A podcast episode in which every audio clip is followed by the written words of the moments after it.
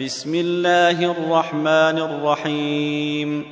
إذا زلزلت الأرض زلزالها وأخرجت الأرض أثقالها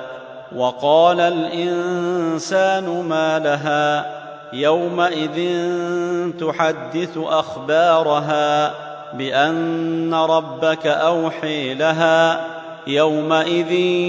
يصدر الناس أشتاتا ليروا أعمالهم فمن